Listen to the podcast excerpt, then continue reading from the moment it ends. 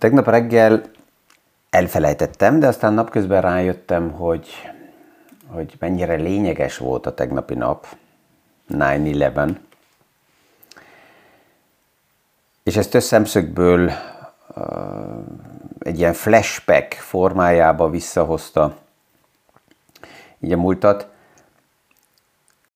Mi is aktuális pénzpiaci témákról, összefüggésekről beszélgetünk. Gazdaságról érthetően János Zsoltal. Üdvözlünk mindenkit a mai PFS Kávézac podcaston. Gondolom, hogy nagyon sokan, de én minden esetre ezt nem felejtem el, hogy 2001. szeptember 11-én hol voltam és mit csináltam, és, és az az egész nap, az a délután, az egy, az egy fura helyzet volt több szemszögből, mert mi a Kotazőrön voltunk egy um,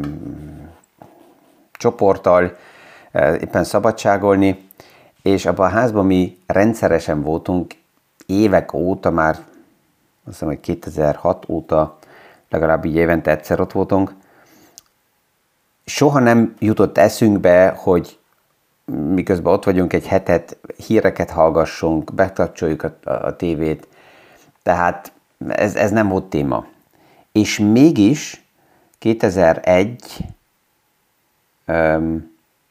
mit mondtam az előbb? 2004, 1996 óta voltunk ott, igen. Um, és mégis 2001. szeptember 11-én nem tudom, hogy miért, körülbelül két óra, húsz lehetett, fél három,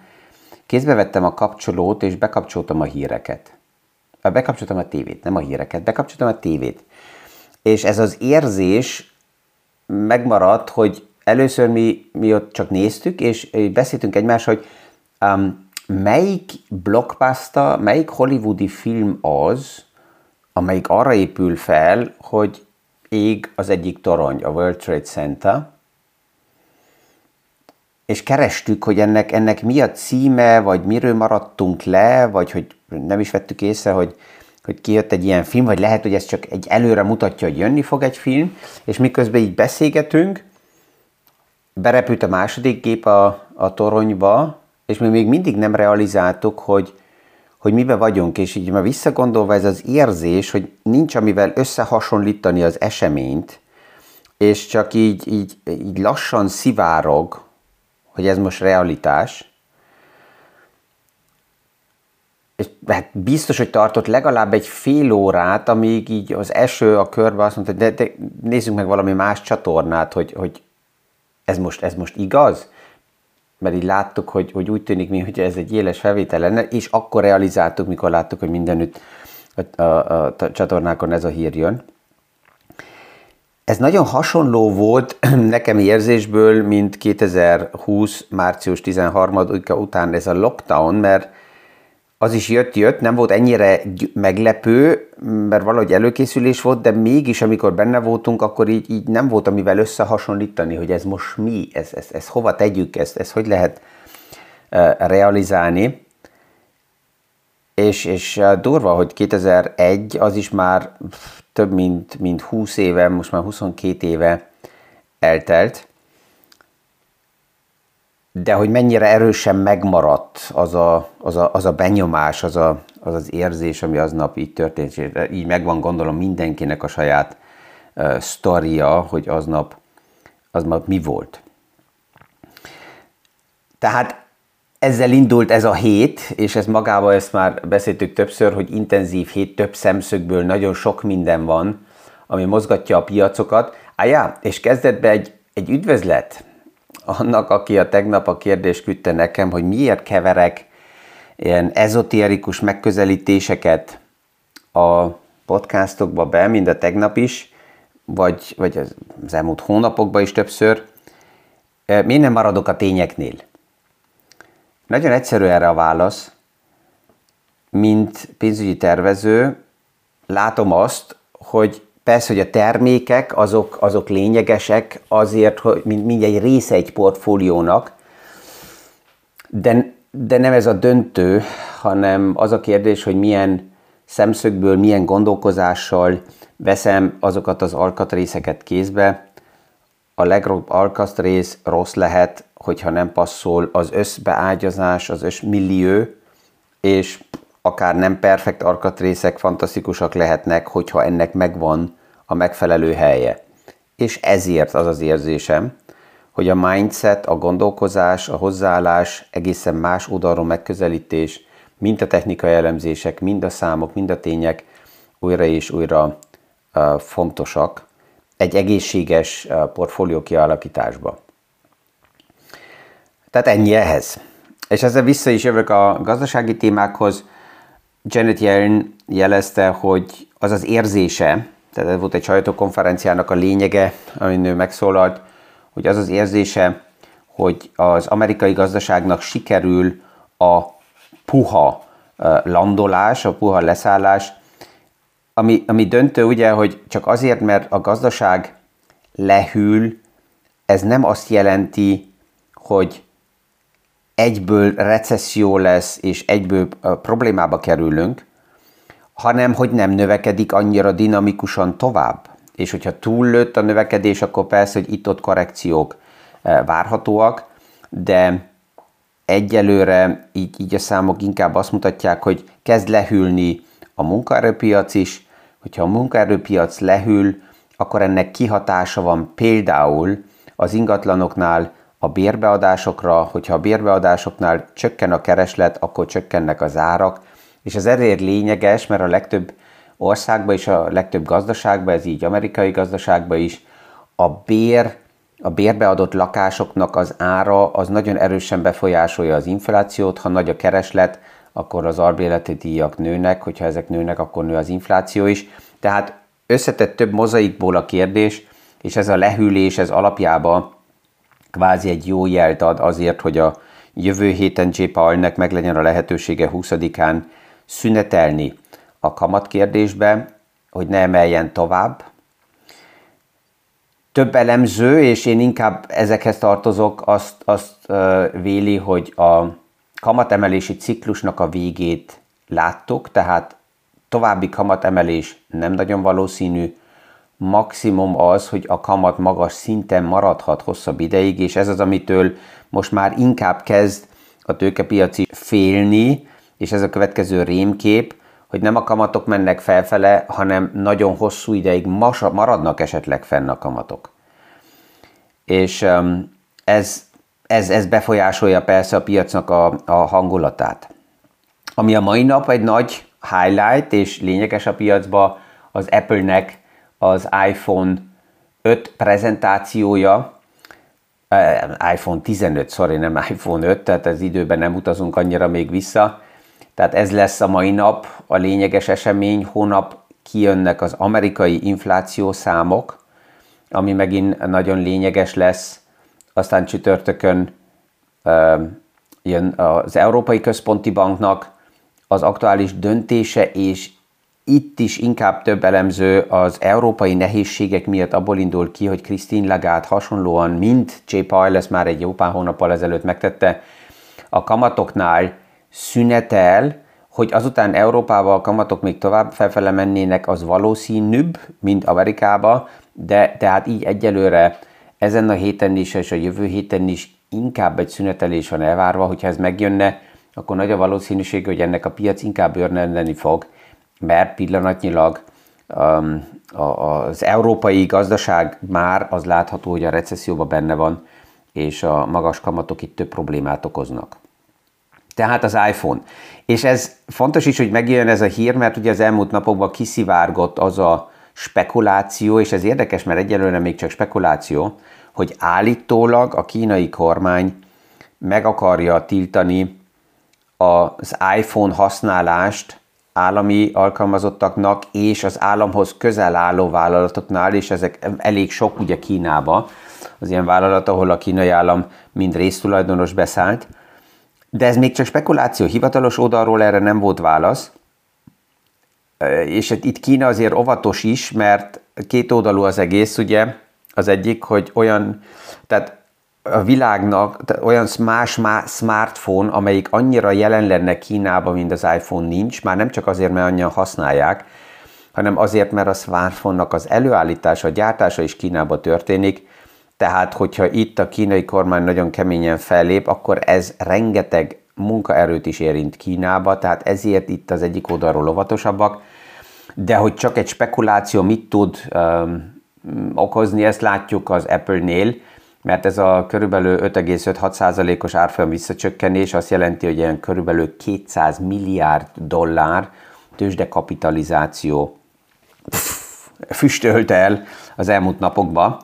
és mivel az Apple nagyon lényeges a nagy indexeknek, ez a Nasdaq vagy a Standard Poor's indexet veszük, akkor az érthető, hogy azokat is ez nagyon erősen mozgatja lefele is, de hogyha fordul, akkor persze a másik irányba felfele is. És ha már Kínánál vagyunk, akkor az, hogy megvannak a geopolitikai feszültségek Kínával, az nem új, de a gazdaság oldaláról a háttérben egy pár pozitív jel is megjelenik, csak ez most egy kicsit felül van írva ugye a negatív hírek oldaláról. A, az M2 pénzmennyiség az növekedett, és ez fontos a likviditás oldaláról a piacba, ez júliusról augusztusra plusz 10%-kal növekedett. Egy pár hónappal ezelőtt már beszéltünk arról, hogy a kínai kormány a bankokat meghívta, kvázi nevezzük így, és felkérte, hogy akkor újra adjanak lazábban hiteleket ki, amiben ugye óvatosak kell legyen, mert pont az ingatlan lufi azért alakult ki, mert túl lazán kezelték a bankok a hiteleket, és a likviditás túl erős egyszerűen oda volt adva a piacnak, de a hitel kiadás száma az elég erősen növekedett júliusról augusztusra, miközben júliusban még körülbelül 350 milliárd huan új hitel lett kiadva a bankok oldaláról, ez megnövekedett augusztusban 1,4 billió huánra új kiadott hitel. Ennek a hatását egyből lehet látni ugye a gazdaságban is, a lakások forgása, tehát a lakás eladások száma növekedett, az elektromos autók eladási száma növekedett, és Kína itt ebbe a témába így is úgy is nagyon élen jár. És ami lényeges, amivel tudják stabilizálni a részvénypiacot, az az a lépés, hogy a kormány megengedte a nyugdíjpénztáraknak, a biztosítóknak, hogy egy részét a portfóliójuknak részvénybe fektethetik be. És ez azért lényeges, mert hasonlóan, mint az európai uh, nyugdíjpénztáraknál, életbiztosítóknál, um, hagyományos, inkább konzervatív elvekre felépített uh, tőkegyűjtő intézményeknél sokáig csak államkötvények voltak a lehetőség, maximum esetleg ingatlanok, de a részvénypiac vagy ki volt zárva, vagy nagyon-nagyon alacsony arányba. És azzal, hogy megnyitja ezt a részt a kínai kormány, ezzel megint likviditás áramlik be a részvénypiacba, és a likviditás, hogyha életbiztosítóktól, nyugdíjpénztáraktól, vagy ilyen konzervatívabb intézményektől jön, annak az az előnye, legalábbis ami a tőkepiacot érinti, hogy ez a likviditás nem egy hedge fund likviditása, ami ma jön, hónap megy, eh, besortól, hanem ezek nagyon tartós, hosszú időre eh, kalkulálható tőkebeáramlások, és maradnak is, mert hát ugye általában ezek az intézmények nem hetekbe gondolkoznak, hanem sokkal hosszabb idősávokba. Ami ezen a héten még érdekes, az a Barclays Bank konferencia. Találkoznak a lényeges bankvezetők, és onnan is lehet hallani a megszólalásokban, a sajtókonferenciákban, hogy halám egyáltalán mit mondanak, milyen állapotban van a gazdaság. És ezzel, ezen a héten, amit figyel a piac tovább is, az az ARM tőzsdére menetele, nagyon egyszerűen egy pár újságíró ezt úgy nevezte, hogy az ARM egyszerűen a, az Nvidia-nak az európai konkurenciája, ami persze, hogy nem teljesen stimmel, mert, mert nem százszerzelékben ugyanaz a bizniszmodell, de alapjában a tőzsdére menetel az elég sok figyelmet vonz magába, és úgy tűnik pillanatnyilag, hogy többszörösen túl van jegyezve a tőzsdére menetel, az azt jelenti, hogy sokkal nagyobb a kereslet, mint amennyi részén ki lesz adva. ezért azt is jelenti, hogy a legtöbben nem fogják megkapni azt a részvényt, amit szeretnének, és az ára is így a részvénynek csúszik el felfele, mert hogyha nagyobb a kereslet, akkor az a sáv, amire tervezték, és eleinte éppen nézem, um, 40, 45 és 50 között volt az első terv, aztán ez eltolódott felfele 54 és 57 dollár szintre, és most úgy tűnik, hogy még e fölött lesz az első jegyzési ár a, a, a tőzsdére menetelnél, és itt jött az a kérdés is, hogy hogy lehet az, hogy egy ilyen tőzsdére menetel befolyásol más részvényeket az, az árfolyam alakulásba. Hát nagyon egyszerű. Legelőször is érdemes mindig megnézni, hogy egy IPO, tehát ez az Initial Public Offering, ez a tőzsdére menetel, ez milyen formában történik meg? Az eddigi tulajdonosok eladnak részvényeket az ARMS-nál, ugye az egyik fő részvénytulajdonos eddig a, a SoftBank, és ők körülbelül ilyen 20%-át a részvényeknek, ami, ami az ARMS érinti, azt eladják a tőzsdén keresztül, tehát ezzel ők direkt likviditást vesznek be. Tehát ez az egyik verzió, hogyha a tulajdonos, az eddigi tulajdonos a tőzsdére menetelen keresztül um, likviditást szed be magának, tehát macht Kasse, és itt mindig az a kérdés, hogy miért ad egy tulajdonos tőzsdére menetel alkalmából részvényeket el, mert aki elad, az normális esetben egy olyan áron ad el, ha az az érzése, hogy ennél jobb árat nem tud elérni. Kivéve, hogyha nyomás alatt van és likviditásra van szüksége, akkor kvázi szinte mindegy, hogy milyen áron adja el. A fontos az, hogy, hogy, hogy cash jöjjön be. Tehát ezt kell megnézzem, hogy honnan jönnek a részvények, ezt az eddigi tulajdonosok adják el, és ha igen, akkor miért? Mi a sztori mögötte? Mennyit tartanak meg, és mi a kilátás, azokat mikor adhatják még el, meddig vannak uh, zárva. A másik verzió, tőzsdére menetel, az pedig tőkeemelés lehet, ami azt jelenti, hogy az eddigi tulajdonosok nem adnak el részvényeket, hanem új tőke van bevonva, így megváltoznak a százalékos arányok a tulajdonosoknál, mert a tőkeemelés azt is jelenti, hogy akkor kívülről a tőzsdén keresztül jön új tőke be a vállalatba, és így eltolódnak a százalékos tulajdoni arányok, kivéve, ha az eddigi tulajdonosok a tőzsdén menetel mellett még pluszban nem hoznak be likviditást, hogy emeljék az arányukat. Vagy akár azután a tőzsdén keresztül is meg tudnak venni részvényeket, tehát ezt kell nézzem. És hogyha egy részvény a tőzsdére kerül, akkor ezt valaki meg kell vegye. Na most a kérdés az, hogy milyen pénzből történik a vétel. Erre van így is úgy is likviditás, privát befektetőknél, de nagy intézményi befektetőknél is, hogy már ők akkor a cash kvótát tartottak, hogy ebből tudnak vásárolni, vagy pedig likviditást kell elő, előteremteni, és akkor megnézik, hogy hogy alakult például a portfólió, most vegyük az év eleje óta, melyik pozíció az, amelyik erősen növekedett, és azokból esetleg nyereséget realizálnak, és ezt a realizált nyereséget használják azután fel arra, hogy vásároljanak. De ha nyereséget realizálnak, akkor az azt jelenti, hogy az a pozíció, amiből a nyereséget kiveszik, azt eladják, és így eladási nyomás alá kerülhetnek a pozíciók, és itt mindig az a kérdés, hogy mennyi cash tartaléka van a piacnak, mert 5 milliárd dollárt csak egy nap így a piacba pozícionálni, hát az egy elég nagy összeget jelent, és ezért figyeli ezt a piac ilyen esetekben, hogy mi történik egy tőzsdére menetel körül a, a, a többi szereplővel, aki esetleg releváns. Vagy vegyünk olyan befektetési alapokat és ETF-eket, amelyikbe, amelyikek ezt a szektort felvásárolják. Tehát, hogyha például ARM egy bizonyos kategóriába, egy szatellit pozícióba behelyezhető, akkor azok a társaságok, amelyek eddig benne voltak abba az ETF-be, abba a, a befektetési alapba, azoknak az aránya megváltozik, mert itt egy új szereplő. Tehát helyet kell csinálni a portfólióba,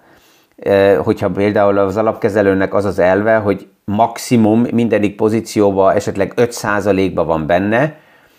akkor meg kell nézzem, hogy